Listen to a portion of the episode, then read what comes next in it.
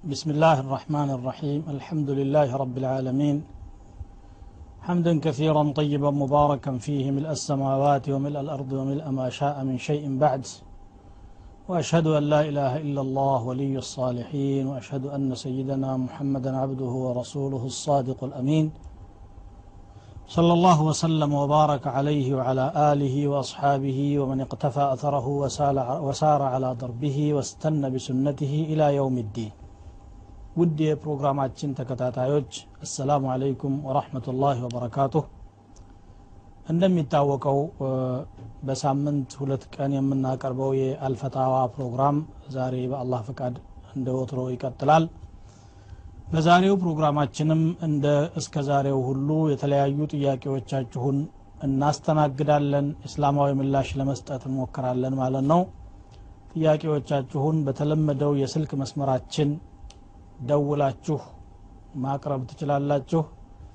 120 974 444 የስልክ መስመራችን ነው። በዚህም በደውላችሁ ጥያቄያችሁን ማቅረብ ትችላላችሁ ማለት ነው።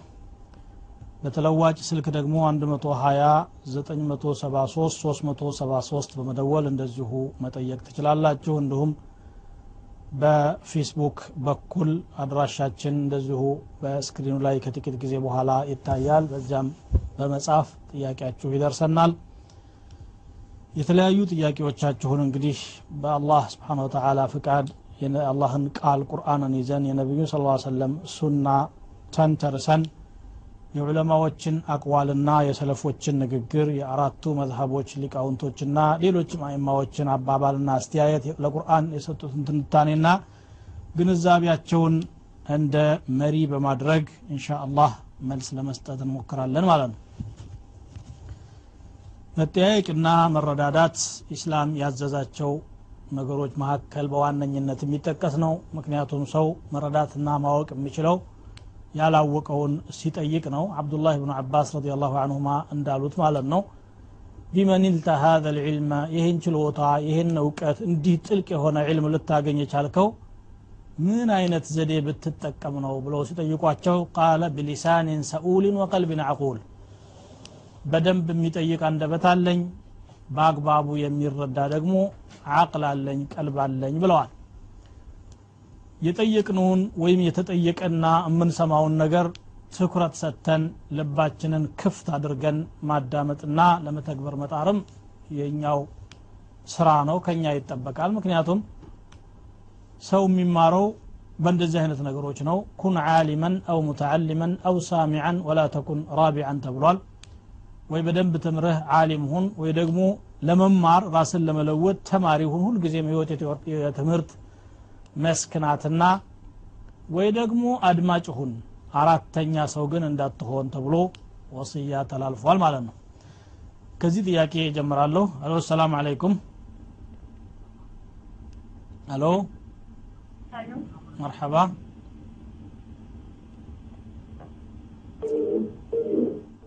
ሶፊያ ስልክሽ ተቋርጧል። እንግዲህ ድጋሜ ለመደወል ሞክሬ አሎ ሰላም አለይኩም አሎ ዋሌኩም ሰላም እሺ ቀጤ አሎ ሰላም አለይኩም ወአለይኩም ሰላም ወረሕመቱላህ ቴሌቪዥን ዝጊና ጥያቄ ነበረ እሺ እሺ እንትን ቁርአን ሲ አቤት ቁርአን ሲቀራ ማለት ነው እህ እንትን ልጆቹ ሂጃብ የለበትም ዝም ብሎ መቅራት ምንም አይ- ምንም አይደለም ይላሉ ማለት ነው። እንዴት እንደ ማንኛውም እንደ ማንኛውም ኪታብ ማለት ነው። መጽሐፍ እንዴት ይቀራል ስንላቸው ምንም አይደለም ይሉናል ማለት ነው። የእሱን እንትን ሊሰጡን ውዱ ሳይደረግ መቅራት ይቻላል ይላሉ። ውዱ ሳይሆን ሂጃብ ሳይለበስ እስትንሻ እስትንጃ ሂጃብ ሂጃብ ያኔ ጸጉራችን ክፍት ሆኖ መቅራት እንትን ሒጃብ መቅራት ማለት ነው ሒጃብ ሒጃብ ኦኬ አዎ ኦኬ እሺ ሽክረን ጀዛኩሙላ ኸይር አላህ ይባርክ ፊክ الو አሎ ሰላም አለይኩም وعليكم السلام ورحمة الله وبركاته መርሐባ አንድ ልጅ ነበረኝ እሺ ጠይቅ እና ጥያቄ ባለቤቴን አሟት ነበረ ከዚህ በፊት እህ እና ሕክምና እንግዲህ ምንም በሕክምና ምንም ልሻላ ተቻለም የሆነ ይህን ነው ምናምን ብሎን እንደዚህ እንትን ብለን አንድ ሼክ ካለ ብለን ወስደናት ነበረ። ህክምና ማድረግ ለምንድን ነው ያልተቻለው? ህክምና አይደረግም ነው ያሉክ አዎ ሕክምና የምችለው ሕክምና አይደለም። ይሄ አሁን ሲያማት ማለት ነው እንደ እንትን ነገር ስትላለ ቁርአን ሲቀራባል ምናምን ነገር ይተዋል ለጊዜው። እሺ አሁን ሲሄድ ደግሞ ያ ሼክ ጋር ደግሞ ሲሄድ የተለያየ ነገር የምትሰ የሚጠጣ ምናምን ተሰጣት በኋላ ሂጃብ ልስጣት አለ። ምን ይደረግ ሂጃብ ሂጃብ እርዝ ማለት ነው። ልጻፍ አለ እሺ እሺ አሁን ይህ እርዝ እንዴት ይታያል? ይፈቀዳል? ከመቀበል በፊት ይሄ ሊጠይቅ ብዬ ነበረ። መጀመሪያ ህክምና መውሰድ የከለከለህ ምንድን ነው ነው ምልህ አልከለከለኝም፣ ሕክምና አልከለከለኝም። ሕክምና በሽታዋ ይህ ሕክምና አይደለም ነው የተባለ።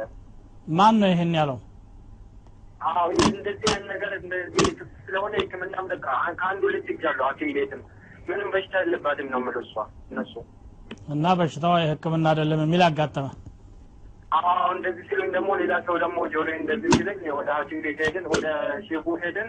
እሱ ደግሞ የግድ እርዝ ማንጠልጠል አለበት ሲለኝ እንደዚህ አይነት ነገር ክልክል ነውም ስላሉኝ አሁን እሱም ዳጣራ ብዬ ደወልኩ።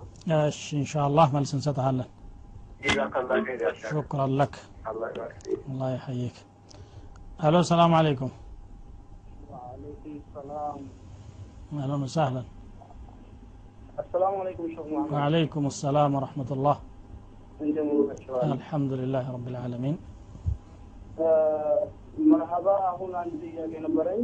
እሺ በአንድ ባለቤት የነበረች ድሮ ተጋብተን ያልኩ ተይዤ የገባሁ ከሳዑዲ አረቢያ ማለት ነው። እሺ አሁን ሆዷ ቀርቶባት ነበረ። ኢትዮጵያ ሆኜ ስሰማ ያን እርግዝናዋንም አስወጥታ ሌላ ሰው አግብታ ወሬ ሰማሁኝ ማለት ነው። ኒካሑን አስፈትታ ኒካውን እኔ አስወረደች ማለት ስሰማ ኢትዮጵያ ሆኜ በዲውል ነው በስልክ ነው። ልጁን አስወርጃለሁ ሲሉ ስሰማ በቃ እኔም በስልክ ፈተኋት ማለት ነው። ካገባች በኋላ ነው ፈታህ የምትለው አንተ? ኒካ የፈታሁት ልጁን አስወርጃለች ልጅን አስወርጃለች ከሌላ ሰው ጋር እየሄደች ነው። የሚል ሐሜት ስትሰማ ፈታ ስሰማ በቃ ፈትቼሻለሁ፣ እዛው ስንመጣ ደግሞ እንገናኛለን ማለት እንጃ የተናገርኩኝና ፈታሁኝ።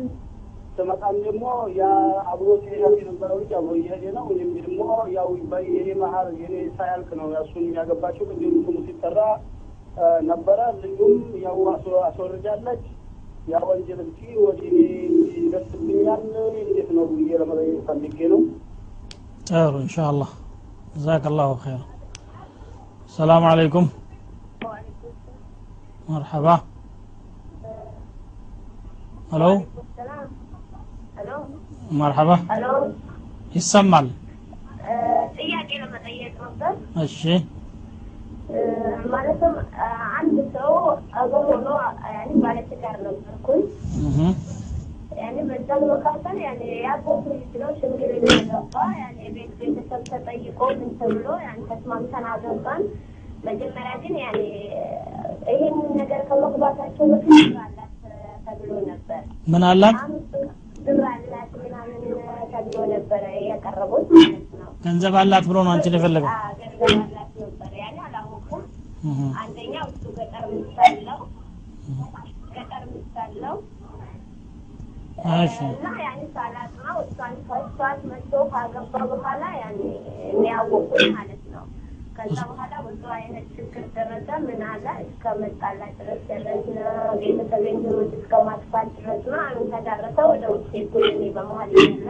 ነው። አሁን ከዛ በኋላ አጋጣሚ እኔ ኡምራ ሳረግ ለአላህ ብዬ እንደገና መልሼ አፏልኩትና ኡምራዬን አርጌ ከዛ ይቀጥላል ምን ይሻሻላል ምን ይሻሻላል ምንም አይነት ስደውል- ስደውል ከሌላ ሰው ነው ማገኘው ስልክ አያነሳ ምን እያለ ኦኬ።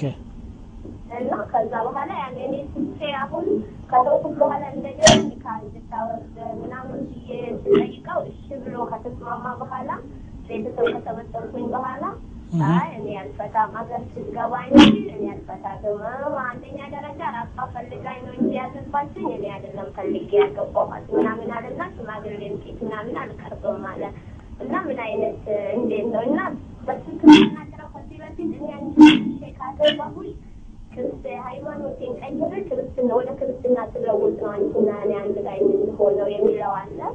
እኔ ግን በሰው ፊት ያን ከፊቴሻለሁ ብሏል። ያኔ በሰው ፊት ነው ምስክርነት ትንሽ ድምፁ ያስተጋባል እና በደንብ ግልጽ ያልሆነልኝም አሁን እሱ ጋር አይደለም ያላችሁት እሱ ሀገር ቤት ነው ያለው እና የተለያየ የተጋጫችሁበት ነገር አለና ፈታሽ? አልፈታም? ያን በስልክ እሱ ያኔ አንቺን እኔ መልሼ ካሁን በኋላ ካገባ ካገባሁሽ እኔ እስልምናዬን ቀይሬ ወደ ክርስትና ስለወጥ ነው እንጂ በእስልምና ዘንድ እስካለሁኝ ድረስ አንቺን ማግባት አልችልም ብሎ ነበር። እኔ ግን ቤተሰብ እንዲያውቅና በምስክር ነበር የፈለኩት። አባቴን ከገጠር አስመጥቼ ምን ብዬ እሺ ካለ በኋላ ሰው አበላሽቶት ፍቺውን እምቢ አለ አገር ትገቢ እንጂ አሁን እና ጥያቄው ምንድን ነው ታዲያ ጥያቄው ያኔ እኔ በህመሜ ምክንያት ነው እንዲህ ነው። እና እንዴት ነው? እሱ በስልክ ባለው ነገር ይሆናል ወላ እንደገና ነው አዲስ ፋሲስቴታለሁ ማለት አለበት? በስልክ ፈትቻለሁ ብሎ ነበር? እኔ አልመሆና እኔ ባለንበት ብሎኛል። ኦኬ። መልካም። ጥሩ ጥያቄ ነው። ኢንሻአላህ አሁን ግልጽ ነው። ሹክራን ለክ ሄሎ ሰላም አለይኩም። ዋለይኩም ሰላም። ሸክ አልহামዱሊላህ ረብል ዓለሚን አልሐምዱሊላህ። አንድ አንድ ጥያቄ ነበር ሰው ይፈቀዳል? እሺ ይቻላል። ለምሳሌ አንድ እቃ የሆነ በስፋ ማሰብ ይቻላል? ለምሳሌ አምሳ መቶ ብር አድርጎ መሸጥ ይቻላል? ምን ማለት? ለምሳሌ በሀምሳ ብር የገዛሁትን እቃ መቶ ብር አድርጌ መሸጥ ይቻላል? መቶ ብር ማለት ነው። ማህሩን ነው የምትለው? ግልጽ አይደለም ድምፁ። አንድ እቃ ለምሳሌ ነጋዴ ነኝ። እሺ ሀምሳ ብር መቶ ሀምሳ ብር መሸጥ ያለ በሁለት እጥፍ ማለት ነው መሸጥ ይፈቀዳል ወላሂ በደንብ አልተሰማኝም። እኔ መልስ ለመስጠት ማለት ነው። ድምፁ ይስተጋባል። ይቅርታ አድርግልኝ። እንግዲህ እስቲ ያሉትን ጥያቄዎች ልመልስ። የስልክ ችግር ያለ ይመስላል። ከመጀመሪያው ጥያቄ ስነሳ ቁርአን ሂጃብ ሳይደረግ መቅራት ይቻላል ወይ ብላ ጠይቃለች እህታችን እ፣ ሁለት አይነት ነው። አንደኛው አጅነቢይ ባለበት የሚለበስ ሂጃብ ነው። ሌላኛው ደግሞ አጅነቢይ በሌለበት ነው። አጅነቢይ በሌለበት ከሆነ ከእምብርት እስከ ጉልበት ያለው የሰውነት አካል ከተሸፈነ ሌላው ባይሸፈንም ስራ መስራት ይቻላል። እንደዚሁም ቁርአን መቅራትም አትከለከልም። አደቡ የሚሆነው ግን ቁርአን ስንቀራ አለባበሳችንም ሆነ አቀማመጣችን ጥሩ ሆኖ ቢሆን የቁርአንን ክብር ለመጠበቅ የተሻለ ይሆናል። አጅነቢይ ባለበት ሁኔታ ደግሞ ቁርአን እየቀራችም ሆነ አልሆነም ሒጃብ መላ ሰውነቷን የሚሸፍን ሒጃብ መልበስ አለባት። ምናልባት ፊቶችና የእጅ መዳፎች ብቻ ሲቀሩ እነሱ ላይ ኪላፍ አለ ማለት ነው እና እ፣ ሒጃብ ሳይለብሱ መቅራት የሚቻለው ሙሉ ሒጃብ ሳይለብሱ ማለቴ ነው። አጅነብይ ከሌለ ይቻላል። ሌላ ሁለተኛ ወንድሜ የጠየቀው ባለቤቴ ታማ ህክምና በወስዳትም ለውጥ አላገኘሁምና ሼክ አሉ ተብሎ እሳቸው ዘንድ ሄድኩኝ። በሽታው በህክምና የሚለቅ አይደለም ተባልኩኝ ነው የሚለው ከዚያ እሳቸው ደግሞ ህርዝ ካልጻፍኩልህ ሂጃብ ካልጻፍኩልህ አሉ ይላል። በመጀመሪያ ደረጃ ህክምና እንግዲህ እንደ ባለሙያው ነው። ህክምና የሌለው መድኃኒት የሌለው በሽታ አላህ አልፈጠረም ብለዋል ነቢዩ ስለ ላሁ ወሰለም። ግን መድኃኒቱን ሰዎች ወይ ያውቃሉ ወይ አያውቁም። አለማወቅ የነሱ ችግር ነው። ማ አንዘለ ላሁ ዳአን ኢላ ወአንዘለ ለሁ ደዋአን ብለዋል። ወልሐዲቱ ፊ ሰሒሕ ሙስሊም አላህ በሽታ ፈጥሮ መድኃኒት ያልፈጠረለት ከቶም የለም አሉ። ዓሊመሁ መን ዓሊመሁ ወጀሂለሁ መን ጀሂለሁ። ያወቀ ያውቀዋል ያላወቀም አላወቀም። ችግሩ የሰዎች ማወቅና ያለማወቅ እንጂ አላህ መድኃኒት ያልፈጠረለት የለም ብለው ተናግረዋል። መድኃኒቷ ጋር እስከምትገናኝ ድረስ ህክምናን መሞከርና ሰበብን ማድረስ ነው። ህክምና ደግሞ ግድ የዘመናዊ ህክምና ብቻ ሳይሆን ባህላዊ ህክምናዎችም እውቀት ካላቸው ሰዎች ከሆነ ሊያገለግሉ ይችላሉ ይህን እንዳስተያየት ነው ምነግርህ ወደ ሁለተኛው ጥያቄ ስንመለስ ግን ሂጃብ ካልጻፈች ካላንጠለጠለች አይሆንም እሱን እጽፋለሁ የሚሉ ሰዎች ሰዎችን ወዳልሆነ አቅጣጫ ነው የሚወስዱት ነቢዩ صلى الله عليه وسلم ኢማሙ አሕመድና ሌሎችም በዘገቡት ሳሒሕ ሐዲሳቸው መን ዓለቀ ተሚመተን ፈቀድ አሽረከ ብለዋል ህርዝ ያንጠለጠለ ወይም ደግሞ ሂጃብ የሚባል ነገር ያንጠለጠለ ሰው አሻርኳል وفي رواية أخرى من علق تميمة فقد كفر بما أنزل على محمد صلى الله عليه وسلم በራሱ ላይ ህርዝ የሚያንጠለጥል ሰው በሙሐመድ صلى الله عليه وسلم ላይ በወረደው መመሪያ ክዷል ነው ያሉት ይህ የሚንጠለጠል ወረቀት በራሱ መድኃኒት ሊሆን አይችልም ቁርአን ከሆነ ደግሞ በሐዲስ የመጣው መቅራት ነው ቁርአኑን። ባለቤቱ ታማሚውም ይቅራው ሌላ ሰውም ይቅራለት ቁርአን መድኃኒት እንደሚሆን በተረጋገጡ ሐዲሶች አግኝተናል። በተሞክሮም የታወቀ ነገር ነው። ቂራአቱ ሩቅያ የሚባለው ፈውስ ሊያመጣ ይችላል።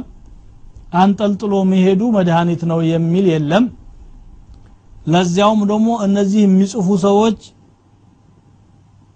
የሚጽፉት በአብዛኛው ከቁርአን ውጭ የሆነ ነገር ነው። እንዳውም ቋንቋው ያልታወቀ ምን እንደሚል ያልታወቀ ሰንጠረጁ የበዛ ስዕላ ስዕሎች ያሉበት ነገር ነው የሚጽፉት። የባብ ስዕል የግንጥ ስዕል ያለበት ወረቀት እየጠቀለሉ የሚሸጡ ሰዎች ነበሩ። ቅርብ ጊዜ ድረስ በመስጅዶች ዙሪያ ሁሉ እናይ ነበር። አሁን አሁን ሰው ትንሽ እየተማረ ሲመጣ እየቀነሰ መጣ እንጂ። እንደዚህ አይነት ህክምና በሸሪዓችን አይፈቀድም ህክምናም አይደለም በመሰረቱ ሰውን ማታለል ነው እንጂ እርዝ ማንጠልጠል ሽርክ ነው። ስለዚህ ይህን አትውሰደው። ለህክምና ሞክርላት። ቁርአን እንዲቀራላትም አድርግ። ዱዓዎችና ሩቅያዎችም አሉ የሚደረጉ።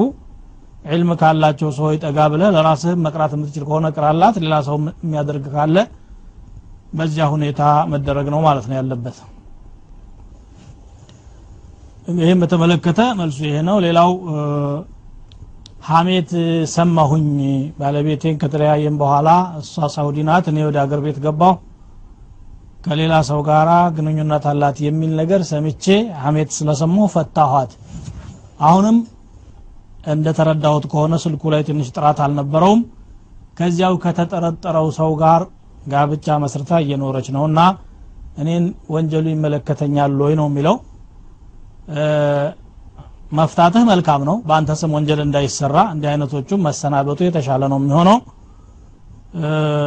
ወንጀሉ አንተን አይመለከትህም። በዛ ጉዳይ ላይ ያደረግከው አስተዋጽኦና ተሳትፎ እስከሌለህ ድረስ እያንዳንዱ ወንጀለኛ የራሱን ወንጀል በተናጠል ይሸከማል እንጂ አንዱ ወደ አንዱ ወንጀል የሚያወራርስበት ሁኔታ እንደሌለ አላህ በቁርአን በግልጽ አስቀምጠዋል። ወላ ተዚሩ ዋዚረቱን ዊዝረ ኡኽራ። አንዲት ኃጢአተኛ የሌላን ሰው ወንጀል አትሸከምም ብሎ አላህ በቁርአኑ ይናገራል ስለዚህ አንተ ላይ ምንም ወንጀል የለም ማለት ነው ጥያቄህን በአግባቡ ተረድቼ ከሆነ ነው የስልክ ጥራት ስላለ ጥያቄያችሁን በአግባቡ ሳልረዳ ከቀረሁኝ ከወዲሁ ይቅርታ እጠይቃለሁ ከጥቂት እረፍት በኋላ መልሰን እንገናኛለን ኢንሻ አላህ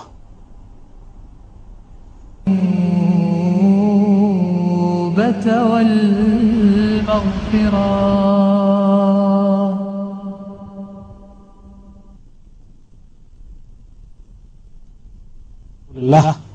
الو الو مرحبا عليكم السلام الحمد لله رب العالمين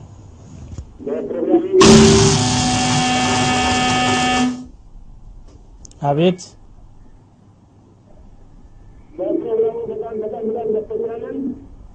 ምን አሉኝ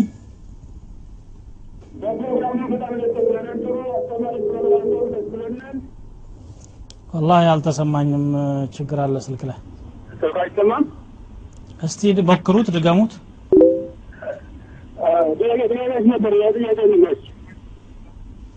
ሌላ ጊዜ ሞክሩ አልተሰማም። ይቅርታ። ሹክራን እናመሰግናለን። እሺ። እንግዲህ ቀድሞ የደረሱኝን ጥያቄዎች በመመለስ ልጀምር ገንዘብ አላት ብሎ ነበር ያገባኝ በስልክ ፈትቻለሁ ብሏል። አሁን ደግሞ እምቢ እያለ ነው ያለውና ያው ይሆናል ወይ?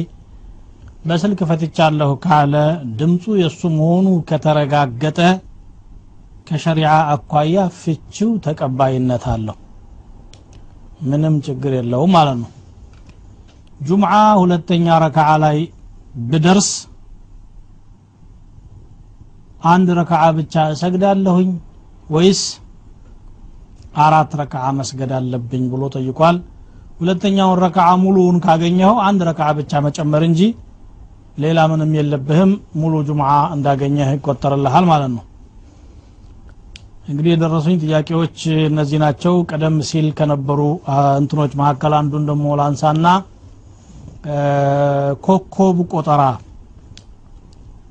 እንዴት ይታያል የሚል ነው በመሰረቱ ከቃሉ አንስቶ የሚገርም ነገር ነው። ይሄ ኮኮብ ተቆጥሮ የሚዘለቅ አይደለም። አላህ ከፈለቃቸው በርካታ ነገሮች መካከል አንዱ እሱ ነው። በእርግጥ ይሄ አይደለም የሚታሰብበት። አሎ ሰላም አለይኩም።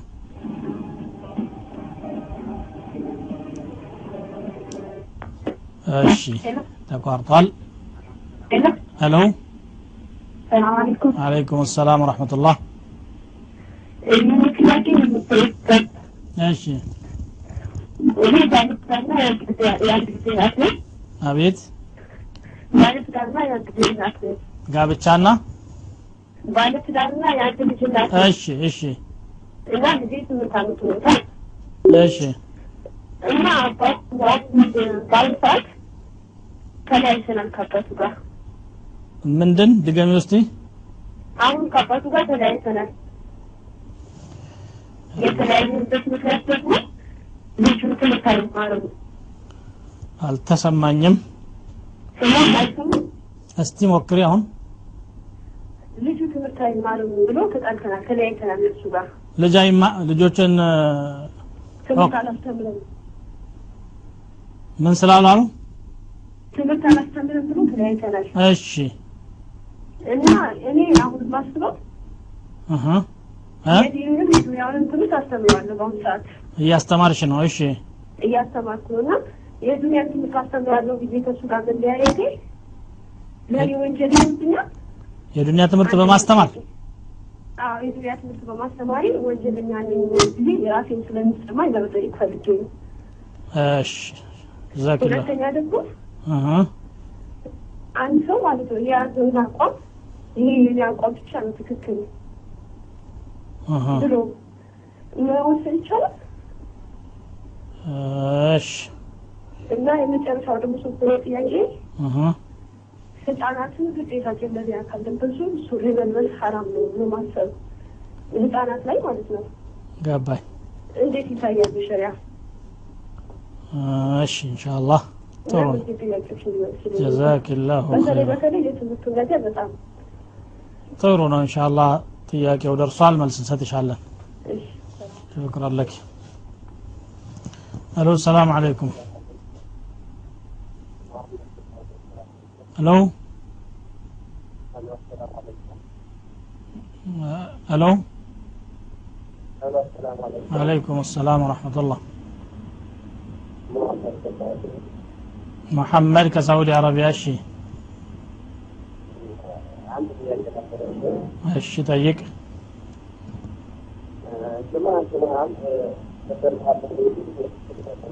እየተሰማኝ አይደለም። ድምፅ እስቲ ጨመር አድርግ።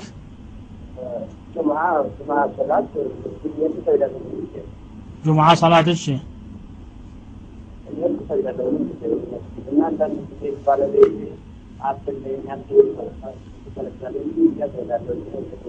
ያልፈሃል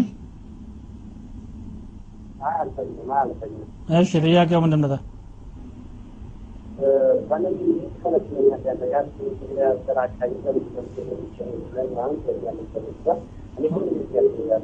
ምንም አልተሰማኝ ምንም አልተሰማኝም ሶት hello መርሐባ ሰላም አለይኩም አለይኩም ሰላም ወረሕመቱላህ hello ይሰማል። ሀያት ከዱባይ ቀጥይ። እሺ። ማለት እኔ የምሰራው ሰው ቤት ነው እሰራለሁ ማለት ነው እሺ። መስራት ያኔ መንጀት ነው ለእኔ ምንድን?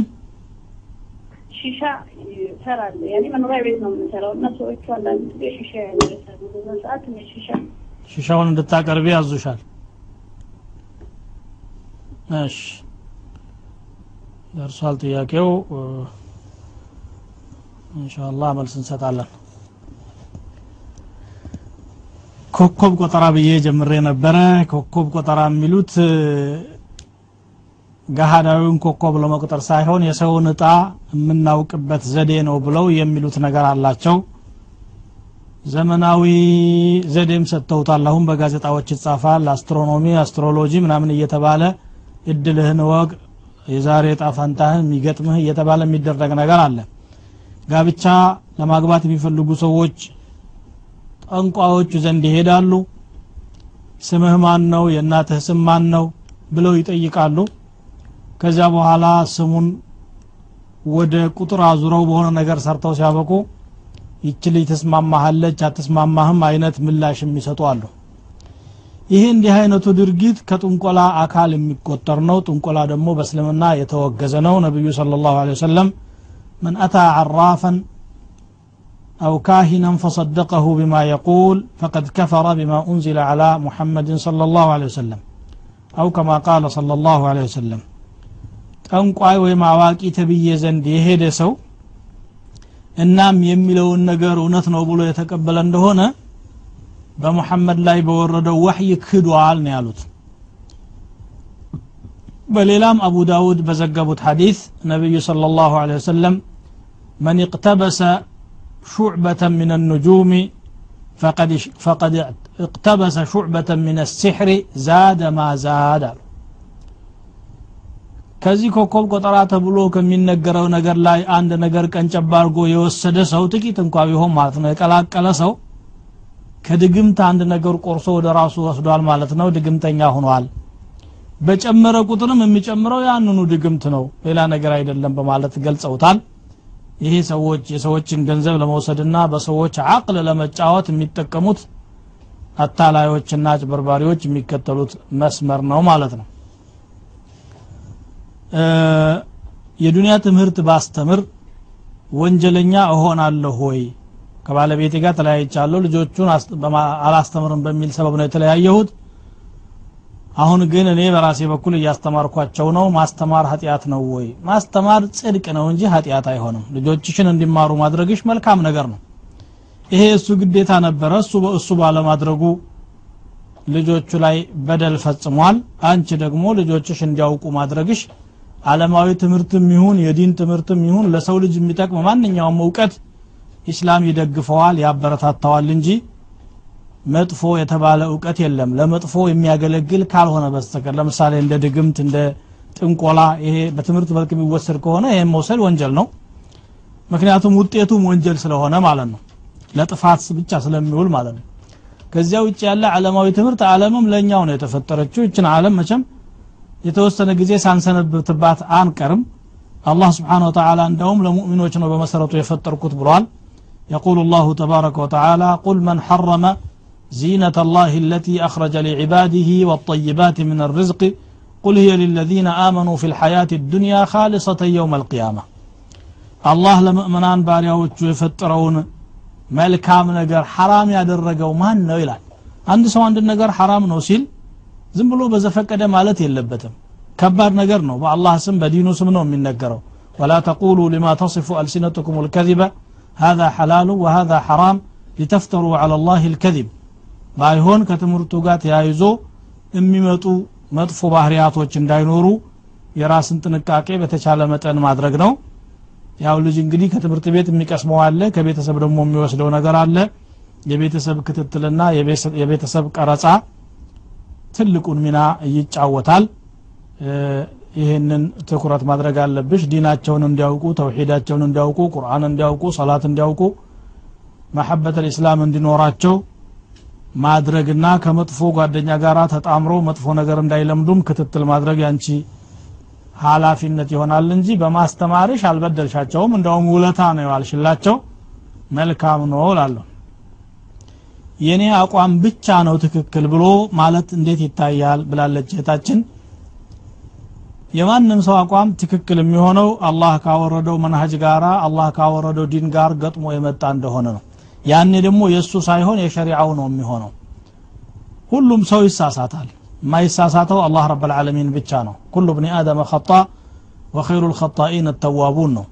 እናም ደግሞ ከስተት ፍጹም የተደረጉትና የአላህ ጥበቃ ያላቸው ነቢዩ صለ ላሁ ለ ወሰለም ናቸው። ወማ የንጢቁ አን ልሀዋ ኢን ሁወ ኢላ ወሕዩ ዩሓ ነው። ከዛ ወዲህ ያለው ሰው ሁላችንም ብንሆን ኩሉና ራዱን ወመርዱድ። እያንዳንዳችን እንስታለን ሊመለስም ይገባል ስታችን አንተ እንዲህ ያልከው ትክክል አይደለም። ሊቀውሊህ ተባረከ ወተዓላ አላህ እንዲህ ስላለ ነቢ ስ ሰለም እንዲህ ስላሉ እየተባለ ሊመለስ ይገባል እንጂ የኔ አቋም ፍጹም ነው ከኔ ውጭ ያለ ከንቱ ነው ብሎ ማሰብ በጣም የተሳሳተ አካሄድ ነው ማለት ነው።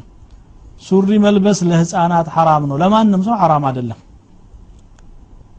አውረትን የሚያጋልጥ ነገር እስካልሆነ ድረስ ማለት ነው ለማንም ሰው አላህ ስብሓን ተዓላ ሐራም አላደረገውም። አንድን ነገር እኮ ሐላል የነበረን ሐራም ነው ማለትና ሐራም የነበረን ሐላል ነው ማለት ሁለቱም ወንጀልነታቸው እኩል ነው።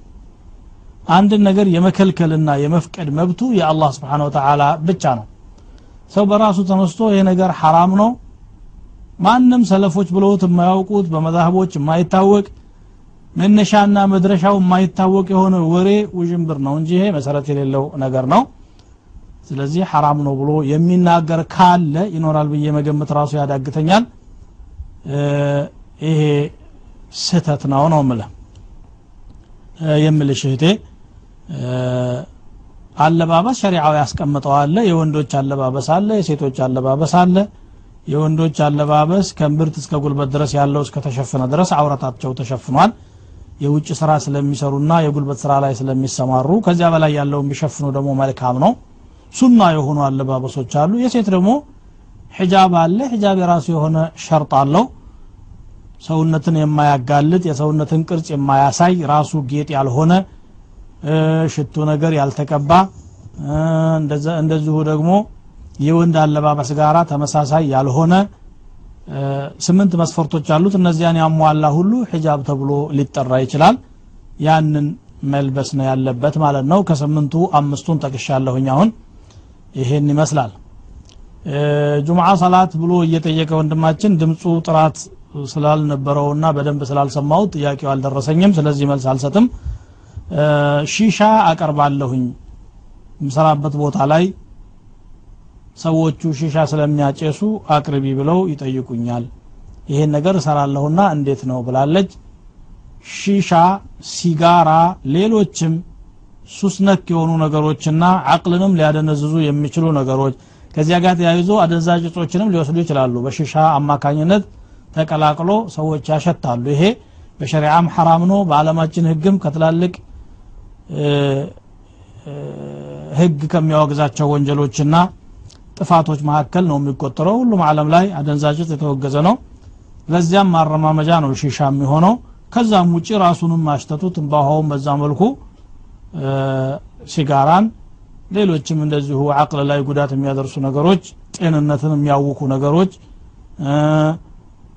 የሰውን ጠረን ራሱ የሚያበላሹ ነገሮች ሸሪዓችን አይደግፋቸውም። እንደ አጋጣሚ ለመድኃኒት ብሎ እንኳ ነጭ ሽንኩርት የበላ ሰው ቤቱ ይቀመጥ ብለዋል ነቢዩ ስ ሰለም መን አከለ ሱመ ፈልያዕተዚልና ወሊያዕተዚል መስጅደና ከመሳጅዳችን ፈንጠር ይበል በሱ ሽታ ሙእሚኖች አዛ እንዳይሆኑ በማለት አስጠንቅቀዋል። ፈከይፈ ሺሻው ደግሞ ከዚያ የበለጠ አካባቢን ሁሉ የሚያውድና ሽታው ሰውን ሰላሙን የሚያውክ ነገር መሆኑ ግልጽ ነው እና እንዲህ አይነቱ ነገር ላይ ተባባሪ ሁኖ መቅረብ ወንጀልን ማገዝና ወንጀልን መደገፍ ነው የሚሆነው። ከዚህ መጠንቀቅና መራቅ ይጠበቅብሻል።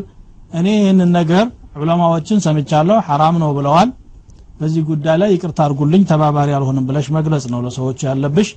ይህንን ደግሞ ማክበርም ይኖርባቸዋል ሙስሊሞች እስከሆኑ ድረስ ማለት ነው። እንግዲህ እስካሁን የደረሱኝ ጥያቄዎችን መልሽ አለሁኝ ለድጋሜ ረፍት የምንወጣበት ሰዓት ደርሷልና ከአፍታ ቆይታ በኋላ ደግሞ መልሰን እንገናኛለን። ከእኛው ጋር ቆዩ بسم الله الرحمن الرحيم الحمد لله رب العالمين والصلاة والسلام على سيدنا محمد وعلى آله وأصحابه أجمعين ፕሮግራማችን ቀጥሏል በአላህ ስብሓን ወተላ ፍቃድ ስልክ አለ በመስመር ላይ ሄሎ ሰላም አለይኩም ሄሎ አቤት ሄሎ አለይኩም ሰላም ወረሕመቱላህ ቀጥል እስቲ እንግዲህ ሁለት ሰው ድም ነው መስመር ላይ ያለው አቤት ቀጠይቅ እሺ አለይኩም ሰላም ወረሕመቱላህ ቀጥል ኸضር ይሰማል ጥያቄ ለመጠየቅ ነበር እሺ ጠይቅ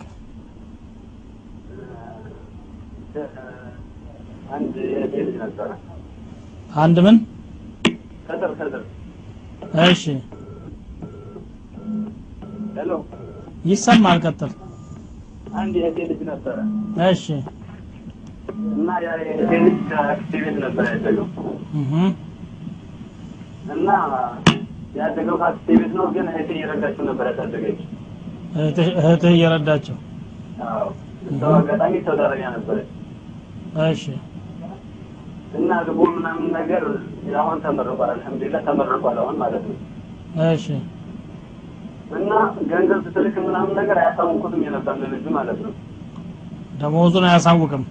አያሳውቁትም እነሱ እንዳሳደጉት ነበር የሚሉት እሺ። እና ገብኛን ጥለው ነው ያነሳን። እ? እሷ ጥላት ሂዳ ነው ያነሳን እንጂ በትክክል አልሰጠችን እናንተን ስለዚህ ረብት አይደለም ያሳደገች እኛን ያስተማረ ምናምን እንደዚህ እያሉ አሳደጉት ማለት ነው። እሺ እኛንን ያሳደግነው ይሉታል ይህን ነገር አታውቅም ማለት ነው። እሺ። ትልካለች ብር ትልካለች በቃ ልጁ አደገ ማለት ነው። አሁን አድርጎ ምናምን ነገር ለምርቃት በሚመጣበት ሰዓት ማለት ነው። እኔም መረቅ ሲል ሂጃ አስመርቀዋለሁ ምናምን ስትል አላውቅሽም አንቺ ማነሽ? እናት ያደለች ምናምን ይላታል እናትነትሽን ባውቅም አላሳደግሽኝም አላስተማርሽኝም አሁን እንዴት አለው ትኛለች ምናምን ነገር ናቸው ሁሉ ነገር ገጻ ምናምን ስትነግረው ምናምን ነገር ይጣላቸዋል አክስቶቹ ማለት ነው። እሺ። እንዲጣላቸው አይደለም ምሳሌ ነገረችው እንዲጣላቸው አይደለም ግን አቆ ነገር ነገር እኔ እየላኩን ያሳደግኩ እኔ ደግሞ ያስተማርኩ አለች እሺ ጥያቄው ክላሷ ምንድን ነው አጠር ብታደርገው መልካም ነው። አቤት። ነው እንዴት እና አሁን ቤተሰብና ቤተሰብ ማለት ነው። እሺ። አክስቴ ሁሉ ከእናቴ ጋር ከእናቴ ከእናቴ ጋር ማለት ነው። እሺ። እና ዘመድ ዘመድ ዘመድ ዘመድናቸውን ቁረጡ ምናምን ነገር እያሉ ናቸው እነሱ ማለት ነው። እሺ። ይህን ከወሰዳችሁ እናቲቱም ልጅ ነው ላስል እናንተም ደግሞ ወንድሜ ነው። አያቱም ደግሞ አያቴማ ልጅም አይደለህም ምናምን ብለህ እህ እንታረቅ። ያለበለዚያ ግን አንታረቅም እንደፈለጋችሁ ይላሉ። ሁለተኛ ደረጃ ላይ ደግሞ እነሱን እንደዚህ የሆነ ሀዲስ ምናምን ነገር ጠንቋይ ቤት ይሄዳሉ እነሱ። እነዚህ አክስቶቹ? እና ስለ ሀዲስ ምናምን ስንነግራቸው ጆሯቸውን ነው የሚይዙ። አንፈልግም ይላሉ። ልጁም እኛ ሀዲስ ነገር እንነግራቸዋለን። የም- የምንሰማው ሀዲስ okay። እንደዚህ ትክክል አይደለም ምናምን ነገር ስንላቸው አይሰሙንም እኛ እህ hello? እየሰማሁህ ነው። አጠር እና ብታደርገው መልካም ነው አይሰሙንም በቃ ጆሯቸውን ይዛሉ እናንተ ያወቃችሁ ሲለው እንበቃቸዋለን ምናምን ይሉናል። እህ እነኛ ደግሞ ዘመድ መቆ- ዝምድና መቆረጥ አልፈለግም የነበር ግን በራሳቸው ጊዜ ቆርጥ ሆነ ምን ማድረግ ይቻልናል ያሰብ መልካም ጥያቄ ነው። ኢንሻአላህ መልስ እንሰጣለን። ጀዛከላሁ ኸይራን በጣም እናመሰግናለን። እ፣ የወንድማችንን ጥያቄ ሰምታችኋል። በነገራችን ላይ ጥያቄዎች መጀመሪያ አስቀድመው ጥያቄዎቻቸውን ቀልጠፍ ባለ ሁኔታ አዘጋጅተው ወደ መስመር ቢገቡ መልካም ነው። የታዳሚውን ጊዜ እንዳናቃጥል። ሁላሳው አሁን ጥያቄው ሁለት ነው ሶስት ነገሮችን የቋጠረው ኢንሻአላህ አስተያየት እሰጣለሁ። አክስት አሳድጋለች እናት ደግሞ ገንዘብ እየላከች ነበር ያሳደገችው ግን እንደ አጋጣሚ ምንም አላደረገችልህም እኛ ነን ያሳደግንህ የሚል መልስ የሰጡትና ልጁ በዚያ አስተሳሰብ ነበረ ጭንቅላቱ የተዘጋጀው። በኋላ ለማስመረቅ ስትመጣ አላውቅሽም አላት ነው የሚለው። በመጀመሪያ ደረጃ እናት ምንም ነገር ባታረግ የእናትነቷ መብት አትነፈግም ባለማድረጓ ራሷ ይቆጫት እንጂ እናት ለልጇ መቼም የሆነ ከአቅም በላይ የሆነ ነገር ገጥሟት ችግር ገጥሟት ካልሆነ በስተቀር ለልጇ የምትቆጥበው ነገር የላትም። በተፈጥሮ አላህ ስብሓን ወተዓላ አዛኝ አድርጎ ነው የፈጠራቸው። ይሄ ከእናትነት ጋር ተያይዞ ያለ ነገር ነው። ለልጇ የምትሳሳው የምትቆጥበው ኸይር አይኖርም። ይሄ ስለሆነ አላህ ስብሓን ወተዓላ የእነሱን ሐቅ ከፍ አድርጓል። እንኳን ከአክስት ቀርቶ ከአባትም በላይ የእናትን ሐቅ ነው በእስልምና ከፍ አድርጎ የምንመለከተው። ወላጆችን በጎ ዋሉላቸው ብሎ ቢናገርም በተለይ ደግሞ የእናት ጉዳይ ከዚያም የበለጠ እጥፍ ድርብ ሐቅ እንዳላት እንዲያውም ሶስት አራተኛው ሐቅ የእናት እንደሆነ ነብዩ ስ ሰለም የነገሩንና እናቴ አይደለሽም ብሎ መናገሩ ልጁ ስተት ነው። የተርቢያ ወይም ደግሞ የአስተዳደግና እስላማዊ በሆነ ተርቢያ ያለማደግ ውጤት ነው ባታደግ እንኳ ማለት ነው። በሁለተኛ ደረጃ ያላደረገች ሆና በኋላ እንደገና ልጅም ብላ ከመጣች ለምን መጣሽ ማለትም ተገቢ አይደለም። ይሄ በእንዲህ እንዳለ አክስቶችም ቢሆኑ ቢያሳድጉም ባያሳድጉም የራሳቸው ሐቅ አላቸው። ሐቅን አላህ ስብሓን ወተዓላ በቅደም ተከተል ያደረገው። መጀመሪያ የእናት ነው ከዚያ ቀጥሎ የአባት ነው። ከዚያ በኋላ ወንድሞች ይኖራሉ እህቶች ይኖራሉ። ከዚያ ቀጥሎ አክስቶችና አጎቶች ይኖራሉ። እንዲሁ እያለ አያት ቅድመ አያት እያለ ቅደም ተከተሉን ጠብቆ ይሄዳል። አያት ቅድመ አያት ያው አባትን እየተኩ የሚሄዱ ናቸው ወይም ደግሞ እናትን እየተኩ የሚሄዱ ናቸው ማለት ነው። ውርሻ ላይ እንኳን በዚህ ቅደም ተከተል ነው የሚያስቀምጠው። ስለዚህ የወላጆችን ሐቅ ስንጠብቅ የዝምድናን ሐቅም ጭምር መጠበቅ አለብን። እነሱ ቢበድሉንም የእነሱን ሐቅ ማቋረጥ የለብንም ባለማወቃቸው በማህይምነታቸው በጃህላቸው መጥፋት ውስጥ ይገባሉ እነኚህ ሰዎች። እኛ ደግሞ ዲንን ካወቅንና ሐዲስና ቁርአንን እየሰማን ከመጣን ለነዛ ሰዎች ይበልጥ ማዘንና ከዚያ አዘቅት እንዴት እንደሚወጡ መጨነቅ ነው የሚጠበቅብን ማለት ነው። እና እናንተ ዝምድና ላለመቁረጥ የምታረጉት ነገር መልካም ነው። እሱም ደግሞ እንደዚያ ቢሉትም አሳድገውታል እና ለነኚህ ሰዎች ጥሩ ልጅ ጥሩ ዘመድ መሆን ይጠበቅበታል። ባያሳድጉትም እንኳ ዝምድናውም አይቋረጥም። በዚህ የተነሳ ነቢዩን ሰለላሁ ዐለይሂ ወሰለም አንድ ሰሓቢ መጥቶ ኢነ ሊ ረሒመን አሲሉሁም ወየቅጠዑኒ ዘመዶች አሉኝ፣ ዝምድናቸውን እቀጥላለሁኝ፣ እነሱ ግን የኔን ዝምድና ያቋርጣሉ፣ ኸይር በሰራሁላቸው ቁጥር ደባ ይሰሩብኛል ሲላቸው አበጀህ በኸይሩ ቀጥል ነው ያሉት እንጂ ጥፋትን በጥፋት መልስ አላሉትም። ለኢን ኩንተ ከማ ቁልተ ለከአነማ ቱሲፍሁም ልመለ እውነት አሁን ባልከው መልኩ ከሆነ ያለኸው አንተ ልክ ትኩስ አመድ እንደረጨህባቸው ነው አሉ። ማለት ምንድን ነው አንተ የምትሰራው ነገር እነሱን ይጎዳቸዋል እንደ ማለት ይመስላል። አላሁ አለም አላ ኩል ሓል ነቢዩ ስለ ላሁ ሰለም አተኩረው እየነገሩት ያሉት ነገር ቢኖር ምንድን ነው እነሱ ዝምድናህን ቢቆርጡም አንተ መቁረጥ የለብህም። ሰው እሱ ከዳተኛ ቢሆን አንተም ከዳተኛ ከሆንክ እኩል ትሆናላችሁ። እሱ ከዳተኛ ሲሆን አንተ ታማኝ መሆን እሱ ውሸታም ሲሆን አንተ እውነተኛ መሆን እሱ ዝምድናን ቆራጭ ሲሆን አንተ ዝምድናን ቀጣይ መሆን ነው የሚጠበቅብህ ማለት ነው። በተቻለ መጠን ይሄ ይደረጋል። ያ እንኳ ባይቻል በዳይ ሁነህ መገኘት የለብህም ነው። ሰዎች እንግዲህ በየጥፋታቸው ራሳቸው ነገ አላህ ረብልዓለሚን ፊት ይጠየቁበታል። ወላ ተዚሩ ዋዚረቱን ዊዝረ ኡኽራ አንዲት ኃጢአተኛ በሌላ ሰው አትጠየቅምና እናንተ እነሱ ማጥፋታቸው አትጠየቁም ማለት ነው። የዝምድና ጉዳይ ሲነሳ ነቢዩ صለ ላሁ ወሰለም በጣም አጥብቀው ከተናገሯቸው ነገሮች መካከል የዝምድና ጉዳይ ነው። ላ የድኩሉ ልጀነተ ቃጢዑን እስከ ማለት ተናግረዋል። ዝምድናን የሚቆርጥ ሰው ጀነት አይገባም ብለዋል فهل عسيتم إن توليتم أن تفسدوا في الأرض وتقطعوا أرحامكم ለመሆኑ እናንተ እምቢ ብላችሁ ከሸፈታችሁ በኋላ ዝምድናችሁን መቁረጥና መሬት ላይ ጥፋትን ማስፋፋት ትፈልጋላችሁን ኡላኢከ አለዚነ ለዐነሁም ላሁ ፈአሰመሁም ወአዕማ አብሳረሁም ይላል እስቲ ስልክ ልቀበል አሎ አለይኩም ሰላም ወረሕመቱላህ አንድ ጥያቄ ነበረኝ። እሺ እቤት ውስጥ ወደ ሀያ ሰው ነው የምንሆነው ማለት ነው። በቤት ውስጥ በጣም የሚረብሹ አሉ። ድምፅ ድምፅ ይንጫጩብናል። አትንጫጩ ስንል የማይሰሙ ልጆች አሉ። ያው አልተሰማም ቲቪ ነው የምናዳምጠው ስንል እየተሰማኝ አይደለም። በጣም ብዙ ሰው ነን ክፍል ያለ ነው።